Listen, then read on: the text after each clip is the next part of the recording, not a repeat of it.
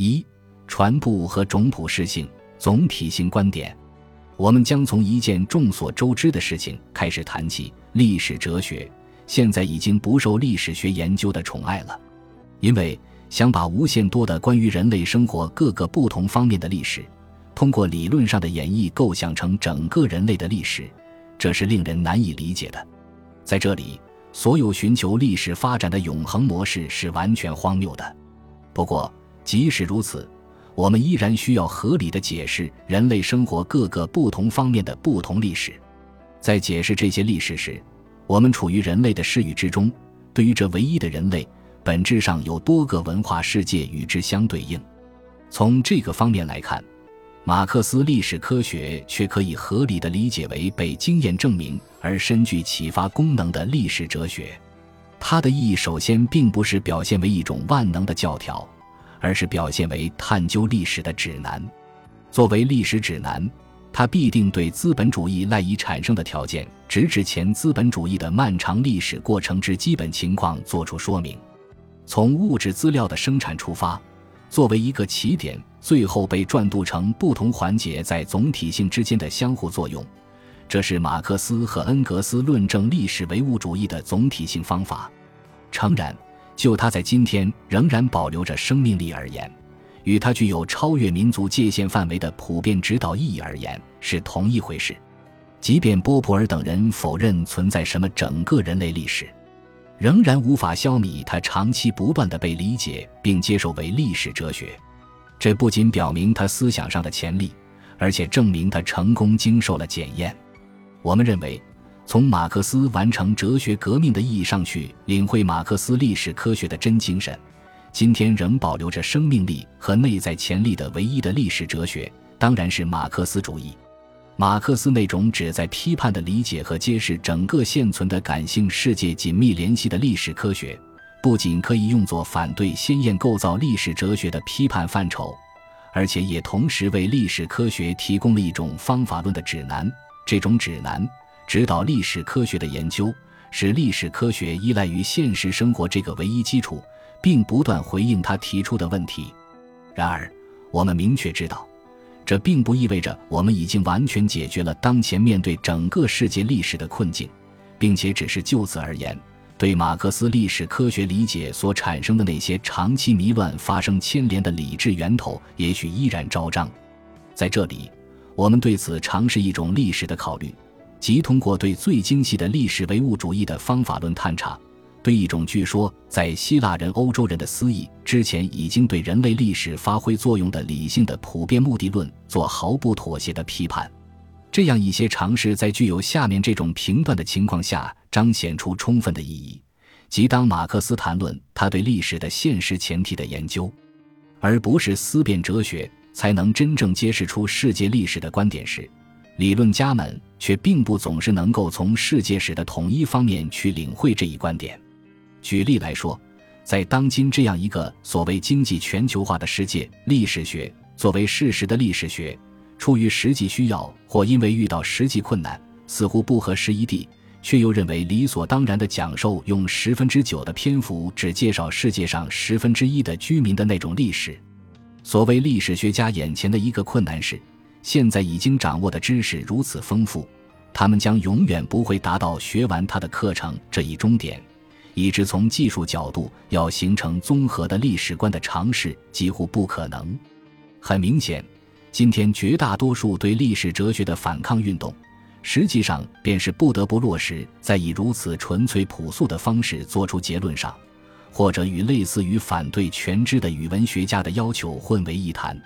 最终，若以此来对世界历史做总体的思索，亦即被称为对历史哲学的思索所能达到的唯一结果。只能是徘徊在历史现象的外围上，对人们的实践活动和实际发展过程做一些描述，而且还是片面的，极带有西方中心论色彩的描述。至于他们的全部其他论断，只不过是想对西方文化是世界上所有社会的普遍文化的说明，并以此充当具有世界历史统一性的发现。理论家们不会想到，人类作为社会和历史的存在。而非作为一个物种的存在是多重性的，如我们所经历的二十世纪历史所表明的那样，作为一个人类的极端的统一的本质，人类必须成为真正的政治实体。我们知道，甚至在今天，也不能把人类统一的概念用于政治。早在一九四零年代，施米特就声称，当今我们应该从地球的角度，从大空间尺度进行对法的思考。但同时，他又退后一步，声称，这种思考方式应该是属于地球空间，而又兼顾民族和国家。因此，思考如何超越民族国家，应该你想出一个地球新秩序。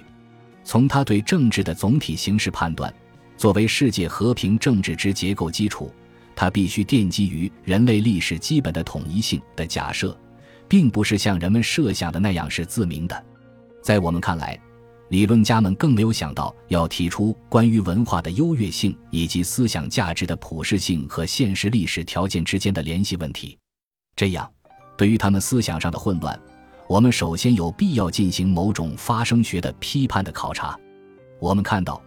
如果我们按照必然性思义，从我们自己和我们的民族出发，探究历史的诸种联系。那么，历史的连续性就总是将我们一步步地从我们的民族引向邻近的民族，从一些民族引向另一些民族，从一些时代引向另一些时代。这样，当理论家们需要虚构历史时，他们会匆匆地越过后来的一切，由此一下子从真正内容丰富的现代人时代转到古代人时代，而最后思及古希腊人。马克思将这种观点称为有关世界历史存在的作为历史起点的猿人的观点。这种观点假定了存在一个一元化的我们，也相当于现象学意义上的本质直观和本质还原的观点。他想把历史地起源的世界追溯到某个第一次的初次获得物。实际上，它也是扎根于古希腊的本源思想。他把世界存在的万物假设为有同根的本源。所谓本源是事物的起源，同时也是事物的本质。人只能发现它，不能改变它，也不能创造它。理论家们因此思想观点，往往把西方民族的整体精神传统之本质上已经确定的方面，假设为全部世界历史的起点。就其本质方面而言，这种还原。是对体现在西方民族政治文化和社会关系习俗上的一种有规则的重复形态方面和符合这种规则的持续的历史性或发展方面的强调，即强调那种具体丰富的文化内容是在相对封闭的历史进程中变化着的。理论家们希望借这种或多或少直接回溯到过去的总体性中的思维，建立一种有关精神的纯粹自身封闭的世界历史联系。但是在经受了知识社会学、相对主义等方面的正当批判之后，还想对历史的起源的世界统决绝对化，这是多么困难！甚至我们可以看到，胡塞尔把这一点想象成哲学的无限的任务或思维的无限运动，即想象成所谓无限的理性目的的历史目的。我们现在认识到，在历史上。理性与意识形态的密切关系，必然暗含着谁是理性承载者的问题预设。在历史上，上述具有纯粹民族色彩的世界历史观念，以及他所诉诸的视域的解释，在理论家们对所谓欧洲问题的兴趣中集中体现出来了。比如，在胡塞尔的眼界中，他是从西方之内的整个人类彼此之间的认同来看待世界历史时代的出现和开端的。对于胡塞尔而言，即使欧洲各个民族彼此相互为敌时的情形，仍然获得了多方面在精神上紧密的联系着的，处于一种精神形态的统一体中的意义。正因为胡塞尔眼里的各个民族也按物以类聚、人以群分的原则组成各自拥有的一块家园，欧洲各个民族生活不仅不会分裂，而且正像希腊人从事希腊化一样。欧洲各个民族超越被混同和被当作其他文化的心理社会形态的局限，欧洲人不但向自己，而且向其他民族激发了更进一步的欧洲化动机。因此，胡塞尔确信，我们如果我们正确的理解自己，就绝不会举例说印度话。胡塞尔预感到，欧洲人的精神必然是成为吸引西方的他者的普遍的文化精神，成为人类性的和世界性的。但是，在我们看来，胡塞尔这位了不起的理念人说出那么多自信的话，仍然与产生这些思想的社会的、历史的和文化的条件相联系，只能归结于他身处于这样一个时代。这个时代被科学和霸权文化覆盖了，那种各个民族传统所具有的归属于自己的先天的质素。他把文化之间的沟通沦落为由技术主宰了的，像似于推销技巧那样的东西。于是，人类通过科学技术手段初步建立起新的统一这一历史事件，在今天，差不多已经旋即逆转成，它也将科学技术赖以奠基的历史那以为取消了。